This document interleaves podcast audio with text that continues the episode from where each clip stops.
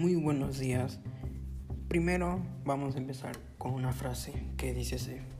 La fuerza no proviene de la capacidad física, sino de una voluntad innovable de Mahoma Gandhi. Muy buenos días. Me presento su locutor de Octavio Chang.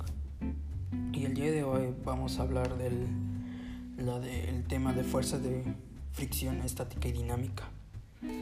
La fuerza, la, ¿qué es la fricción? La fricción es una fuerza existente entre dos superficies que se encuentran en contacto que se opone a un movimiento o dirección contraria. Las causas de la fricción es de que se dificulta el deslizamiento sobre la otra. La fricción estática este es la fuerza que tiene que entiende a oponerse al desplazamiento relativo entre dos superficies de contacto. Se trata de la fuerza que se necesita vencer para iniciar el movimiento de un objeto de un objeto.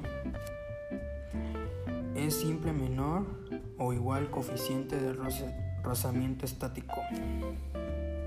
La fricción dinámica eh, la fricción dinámica es una, es una fuerza que se opone al desplazamiento de un objeto que ya se encuentra en movimiento, a diferencia de la fricción estática.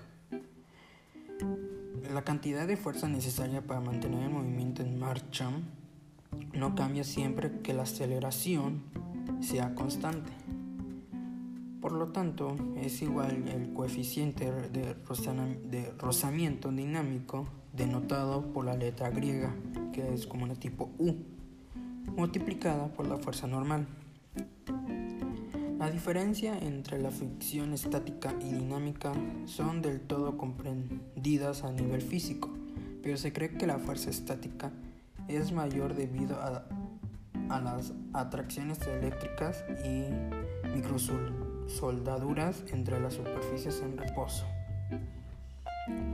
Y para terminar este podcast, vamos a darles una frase